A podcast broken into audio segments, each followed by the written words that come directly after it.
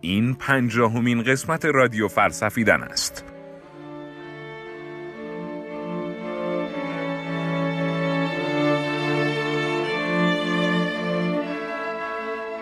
لابستر و فلسفه در ستایش تجرد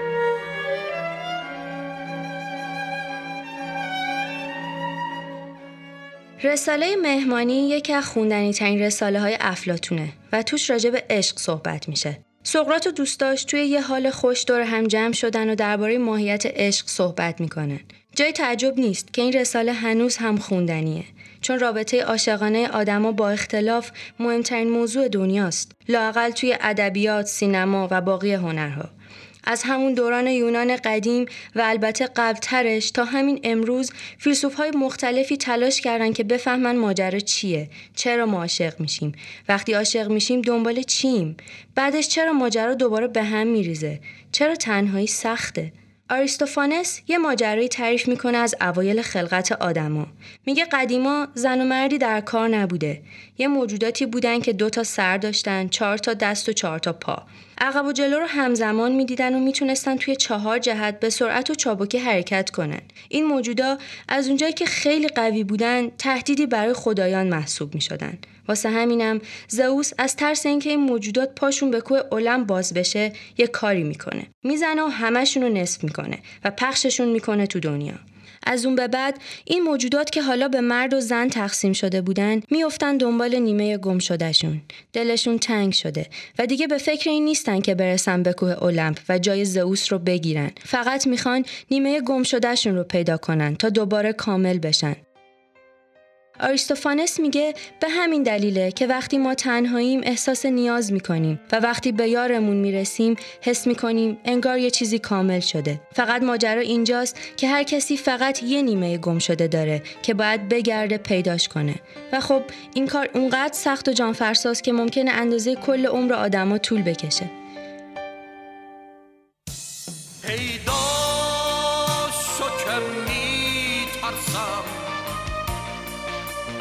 بستر بی قصه. پیدا شو نفس برده می ترسه ازت قصه بی وقف ترین عاشق موندم که تو پیداشی بی تو همه چی تلخه. باید که تو هم باشی. فیلم لابستر یک کاریکاتور از این تقلای آدما برای رسیدن به همدیگه است. ماجرا توی ناکجا آبادی روایت میشه که یه قانون عجیب و غریب و البته ظالمانه توش حاکمه. هیچکس حق نداره مجرد باشه. پلیسا توی کل شهر هر لحظه همه رو چک می‌کنن که مبادا مجرد باشن. همه باید سند ازدواج همراهشون باشه. و اکثر مردم هم به این قانون تن دادن.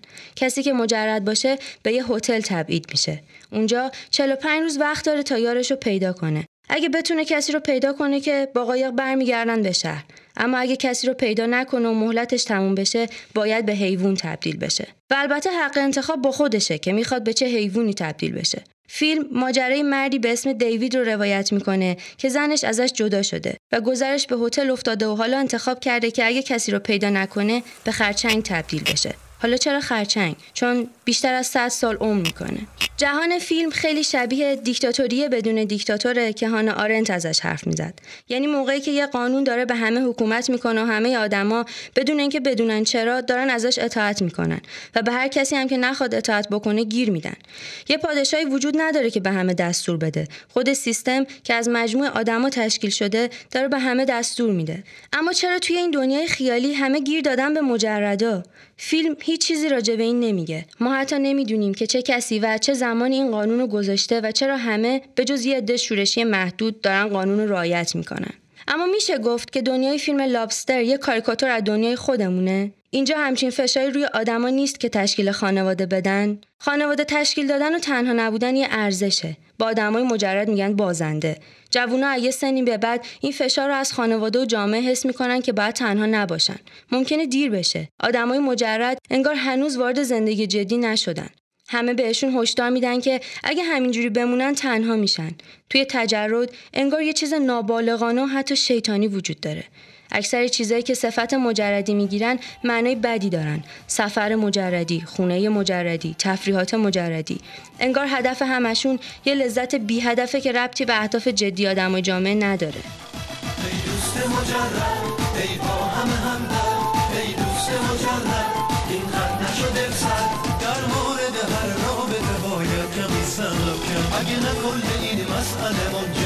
به ای دوست مجرد ای با همه ای دوست مجرد.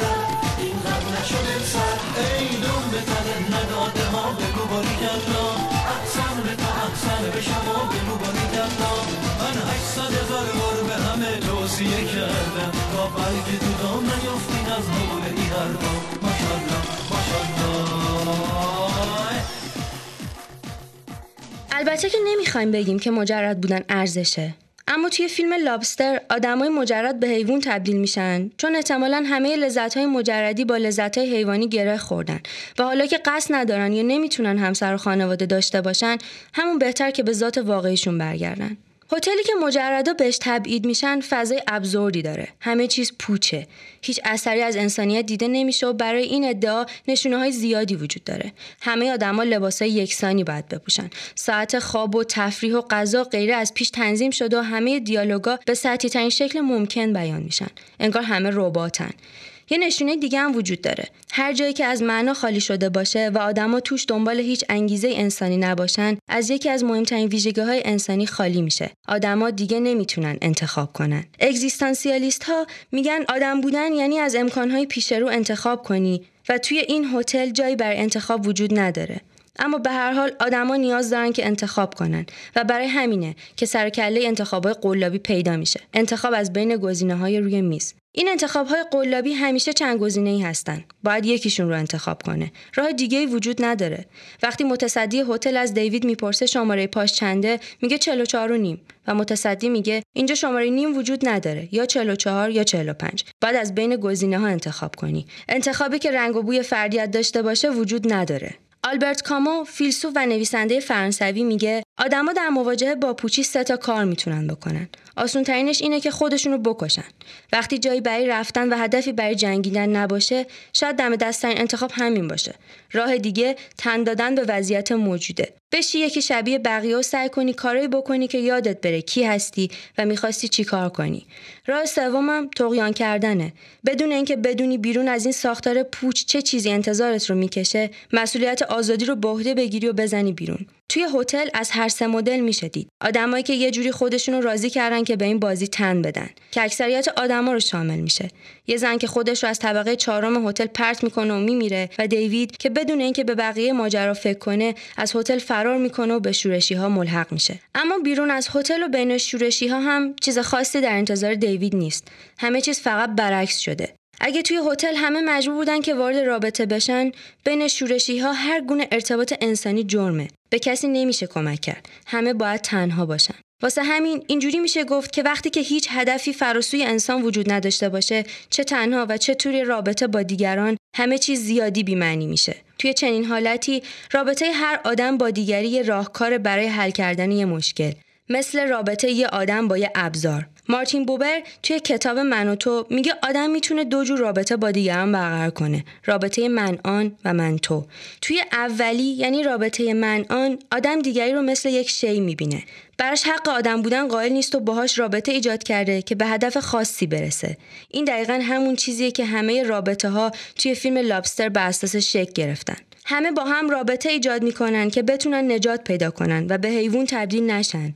ترس از تنهایی آدما رو مجبور می‌کنه که وارد رابطه بشن و شریک زندگیشون فقط به این درد می‌خوره که اونا رو از تنهایی نجات بده. هر دو طرف دیگری رو ابزاری برای نجات از تنهایی می‌بینن. تنها بودن یک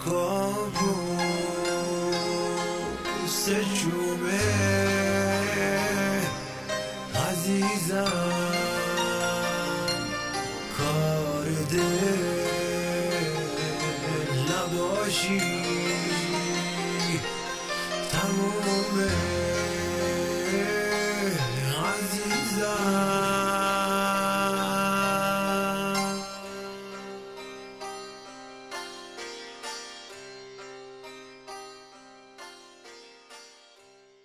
گفتیم که توی یه جهان ابزورد هدفی فراسوی انسان وجود نداره. برای همین آدمایی که می‌خوان شریک زندگیشون رو انتخاب کنن به جای آینده طرف مقابل به گذشتش کار دارن. چون آینده متفاوتی وجود نداره که قرار باشه توش با همدیگه یه کار جدیدی بکنن. اینجوری میشه که تنها ملاک برای انتخاب شریک زندگی گذشتشه و شباهت هایی که دو طرف با هم داشتن. توی فیلم نمی‌بینیم که دو نفر که می‌خوان با هم آشنا بشن از این حرف بزنن که بعد از آشنایی با هم می‌تونن چه کارایی بکنن. کسی از اون یکی نمی‌پرسه که دوست داری بعد از ازدواج چه کار متفاوتی بکنیم. همه دنبال پیدا کردن شباهت با دیگری هستند و ریشه همه شباهت های آدما به گذشتهشون مربوطه. این شباهت ها هم نقصای آدماست. دیوید مشکل دوربینی داره و عینک می‌زنه. اول فیلم موقعی که زنش می‌خواد ازش جدا بشه و با یه مرد دیگه زندگیشو ادامه بده آخرین مکالمه دیوید و زن سابقش اینه که دیوید ازش می‌پرسه این یارو عینک می‌زنه یا لنز داره؟ دیوید و زنش به خاطر این شباهت که هر دو چشمشون ضعیف بوده با هم زندگی می‌کردن. و حالا اون رقیب عشقی هم فقط همین صفتو داره. توی هتل می‌بینیم که یه مرد واسه اینکه بتونه با زنی که دماغش گاه و بیگاه خون میاد ازدواج کنه مدام دماغش رو می‌زنه به در و دیوار. تا زنه فکر کنه اونا به هم شبیهن یا دیوید برای اینکه توجه یه زن سرد و بیروح رو به خودش جلب کنه خودش رو آدم بیاحساسی نشون میده. آدمها نقصهای خودشون و دیگران رو می‌بینن و سعی می‌کنن با کسی که نقصها ایرادا شبیه خودشون باشه ازدواج کنن. البته که ماجرا توی این فیلم اغراق شده روایت میشه. ولی دنیای ما همین نیست. موقعی که انتخاب معناداری پیش روی آدما نباشه به نظر می‌رسه پیدا کردن کسی که شبیه خودمون باشه می‌تونه ما رو از تنها موندن نجات بده. بوبر توی کتابش درباره رابطه من تو اینجوری میگه. موقعی که یه آدم بتونه طرف مقابل رو دقیقا توی همون جایگاهی ببینه که خودش رو می‌بینه می‌تونه بگه که چنین رابطه ای ساخته. البته که کار سختیه چون هر آدمی در طول زندگی عادت می‌کنه که زندگی رو به شکل اول شخص ببینه. یعنی تنها شخصی که حق شناختن جهان رو داره خودشه و باقی دنیا آدمها و ایده ها و کارها و غیره همشون ابژه‌ای هستن که تنها سوژه دنیا یعنی من داره بهشون نگاه می‌کنه و ازشون استفاده می‌کنه. رابطه من تو که هر دو طرف حق سوژه بودن رو برای دیگری قائل باشن. من به توی نگاه می‌کنم که داری به من نگاه می‌کنی. چیز پیچیده ایه چی باشم بکشم لبخند تو برا. قبل از این که مثل سقرات به چشم از شکرا. بدون که نمی‌دونی نمی‌دونی. بمون که نمیمونی. بدون که جولیت بیدار بمونه نمیمیره رومئو تلخی یعنی کتنی دیگه نمی‌بینه کوبنو مثل آیدا تو آینم باش. مثل کنه آینم. من صاحب قبیله شبم. امشبم مهم فردا شایدت نگم. اینا رو بگذرم ازت قبل از این که بخوای بشکنی قلبو. مثل دو تا قط باشیم جدا از و هر دو سردی دو یا دو شبه با من. بهترین بمون بهترین برون بهترین بپوش بهترین بخون بخریم به جون بهترینمون رو بریم بالا بشه. به تردیدمون تا بپریم یه روز. چون روزا میگذره میگذره. به هر حال میگذره میگذره میگذره. این روزا میگذره میگذره. نظر از رد اول این قسمت از رادیو از رساله مهمانی افلاتون گفتیم و نظر آریستافانوس درباره عشق. گفتیم که اعتقاد داشت زئوس همه موجودات رو به دو قسمت تقسیم کرده و هر کدوم دنبال نیمه گمشده خودشونن. اون دنیا به هتل فیلم لابستر شبیه هر آدمی فقط داره دنبال نیمه گمشده خودش میگرده بدون هیچ دلیلی. فقط برای اینکه ناقص نباشه. میشه گفت اونجا هم رابطه من آن برقراره. اما سقراط توی اون گفتگو داستان دیگه ای تعریف می‌کنه که شنیدنش خالی از لطف نیست.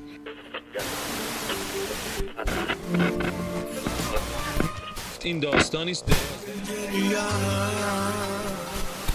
گفت این داستانی است دراز ولی گوش فرادار تا خلاصه ای از آن را بگویم. روزی که آفرودیته خدای زیبایی زاییده شد خدایان جشنی با شکوه برپا کرده بودند و پوروس پسر متیس نیز که خدای جویندگی و تلاش است در میان آنان بود. در پایان جشن پنیا که نیاز و تنگ دستی است آمد و بر در ایستاد بدان امید که از سفره خدایان نصیبی ببرد. پوروس که از نکتار سرمست بود چون در آن زمان شراب هنوز وجود نداشت. روی به باغ زئوس نهاد و چون خسته و سرگردان بود در باغ به خواب رفت. پنیا که از تهی دستی به جان آمده بود حیله اندیشید تا از پوروس کودکی پیدا کند و بدین منظور در آغوش پروس آرمید و به اروس آبستن شد. از آن رو اروس چون نطفش در روز تولد آفرودیته زیبا بسته شد همواره ندیم و خدمتگزار آفرودیته است و شیفته زیبایی. و چون از آمیزش پروست و پنیا به وجود آمده است از خاصیت هر دو بهره دارد. از مادر توهیدستی و بینوایی را به ارث برده است و از این رو برخلاف آنچه بیشتر مردمان میپندارند نه لطیف است و نه زیبا بلکه خشن و ژولیده و پابرهنه و بیخانمان است. گاه در آستانه خانه ها شب را به روز می آورد و گاه در میان کوچه ها بیروپوش و زیرانداز می خوابد و همواره همدم توهیدستی و نیازمندی است. از سوی دیگر مانند پدر خیش سیادی توانا و نیرنگباز است که سر در پی نیکی و زیبایی و حقیقت می‌گذارد و آنی از تلاش باز نمی ایستد بلکه هر دم چاره تازه می اندیشد و هر روز از راهی دیگر در می آید. هم فیلسوفی است جویای دانش و هم جادوگری است مغلطه باز. نه به خدایان همانند است و نه به آدمیان بلکه در یک روز گاه چون تیرش به هدف برسد میبالد و بر میشکفد و گاه پژمرده میگردد و میمیرد. ولی ساعتی نمیگذرد که به اقتضای طبیعتی که از پدر به ارث برده دوباره سر بر میدارد و زنده می‌شود. هرچه به دست آورد زود از دست می‌دهد و از این رو نه توهیدست است و نه توانگر و همواره حالتی در میان دانایی و نادانی دارد. حقیقت امر این است که خدایان و آدمیان دانا هرگز جویای دانایی نیستند چون از دانایی بهره‌ای به کمال دارند. نادانان نیز اشتیاقی به دانایی ندارند و سر در پی آن نمی‌گذارند و بزرگترین عیب نادانی همین است که نادان بیان که از خوبی و زیبایی و دانش بهره‌ای داشته باشد میپندارد که برای خیشتن کافی است. از این رو به آنچه دارد خرسند است و نیازی به دانایی احساس نمی کند تا در طلب آن گامی بردارد. کتاب دوره کامل آثار افلاتون به ترجمه آقایان محمد حسن لطفی و رضا کاویانی. نشر خارزمی چاپ سوم 1380 جلد اول رساله میهمانی صفحه 427 و 8 رفتن سوار کولی با خود تو را نبرده.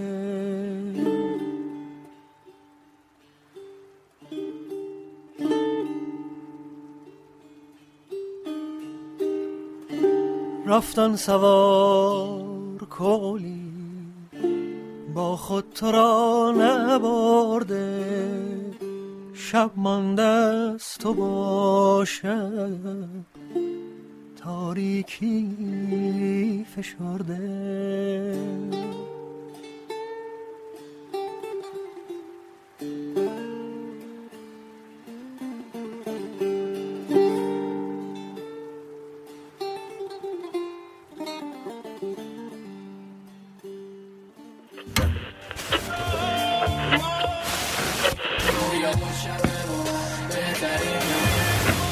اینجا رادیو فلسفیدن است.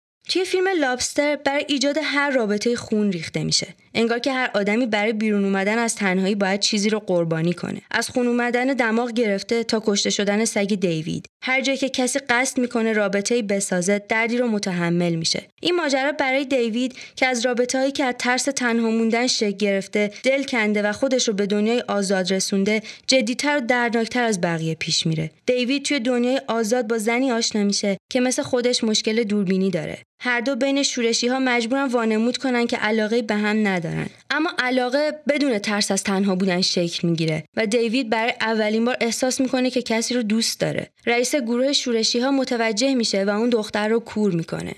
حالا دیوید برای اینکه بتونه با اون باشه باید تصمیم مهمی بگیره. این بار باید چشمهاش رو قربانی کنه. کمی قبلتر دیوید جان رو تحقیر می‌کنه که مدام باید دماغش رو به جایی بکوبه که زنش فکر کنه اونم مشکل خونریزی بینی داره. دیوید به جان میگه ترجیح میده حیوان بشه و توسط یه حیوان بزرگتر خورده بشه. ولی مجبور نباشه هر روز دماغش رو به میز بکوبه. اما حالا دیوید قرار قربانی بزرگتری بده تا بتونه با کسی که دوستش داره زندگی کنه. زن مورد علاقش کور شده و دیوید هم باید کور بشه. دیوید تصمیم می‌گیره چشمشو کور کنه اما این تصمیم با کاری که جان می‌کرد متفاوته جان داشت شریک زندگیشو گول می‌زد دماغشو یواشکی میکوبید به میز تا اون فکر کنه که شبیه هم هستن اما دیوید می‌خواد بدون اینکه کور بشه با زن مورد علاقش ازدواج کنه و وقتی می‌بینه که نمی‌تونه تصمیم می‌گیره که چشمشو قربانی کنه. در نهایت دیوید هم داره به این قانون تن میده و با کسی ازدواج می‌کنه که نقصها شبیه خودشه. اما لاقل می‌تونیم بگیم که این کار از ترس تنها موندن و حیوان شدن انجام نمیده. به هر حال گویا خدای عشق هنوز هم برای رسوندن آدما به هم قربانی می‌گیره و البته هیچ تضمینی نمیده که بعدش قراره چی بشه. انگار قرار هر چیزی که به عشق مربوط میشه برای همیشه در تعلیق بمونه. مثل نمای آخر فیلم که یه زن کور توی کافه منتظر نشسته که معشوقش توی دستشوی کافه چشمشو کور کنه و برگرده تا زندگیشون رو شروع کنه. شیوه چشمت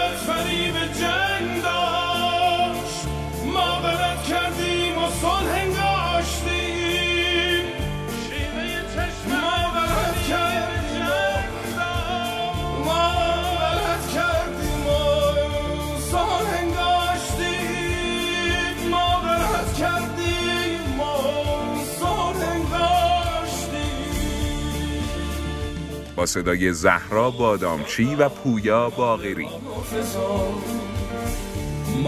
بر اساس مقاله ای از محمد میرزایی.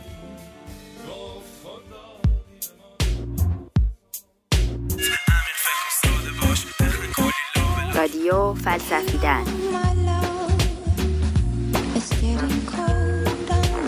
همین فکر کن ساده باش بخن کلی لابلاش یاورتان استاد.